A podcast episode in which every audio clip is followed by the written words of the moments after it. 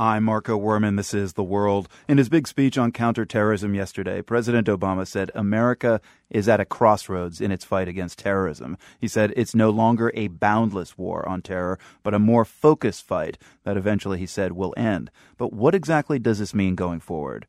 We asked Jessica Stern to stop by the studio. She's an expert on American policy on terrorism and a lecturer at Harvard University. Well, I think he's distinguishing between a systematic effort to dismantle terrorist networks and a global war on terrorism, which involves massive amounts of U.S. troops in theaters of war. They're different kinds of policies, in my view. It was interesting to hear Obama speak yesterday, and then the day before hearing from the White House admission in the death of Anwar al Awlaki and three others, including his 16 year old son. So, for you, what really has changed then? The doctrine has changed. The doctrine will involve a greater reliance on more traditional responses to terrorism, which include, in fact, a very dangerous one for the U.S., which is more reliance on intelligence penetrating these groups.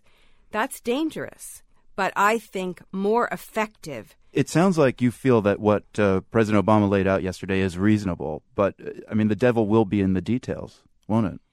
Yes, there's a certain amount of vagueness, you're right, in the speech.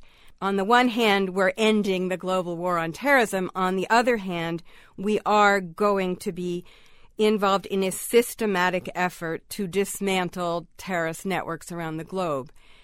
I see it as a pullback from an overt military response. Do you have in your mind kind of a vision that if all these things do take place, if this perpetual wartime footing is replaced by something else, could the U.S. ever go back to a pre 9 11 kind of environment? I don't think we will be going back to a pre 9 11 environment.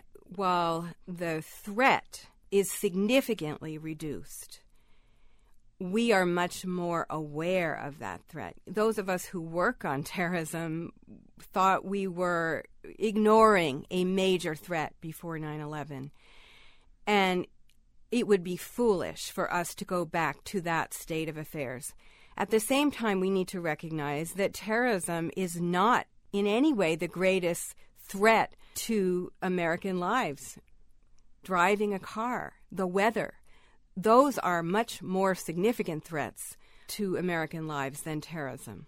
And maybe uh, people are more realistic now. It's no longer just uh, planes flying into big buildings, but after we saw with the lone wolf, people in London and the Boston Marathon bombings, it's right here in our backyard, isn't it? It's right here in our backyard, and I think the president is right that we cannot eradicate every kind of terrorism. There will always be people with malevolent intent we can go after the networks. But responding as we did after 9 11 in many ways was counterproductive. And I think the president is spelling that out, saying, we have better ways to reduce this threat than going to war. Remains to be seen, though, what those better ways are. It does. Well, Jessica Stern, thanks for coming by and speaking with us. Thank you.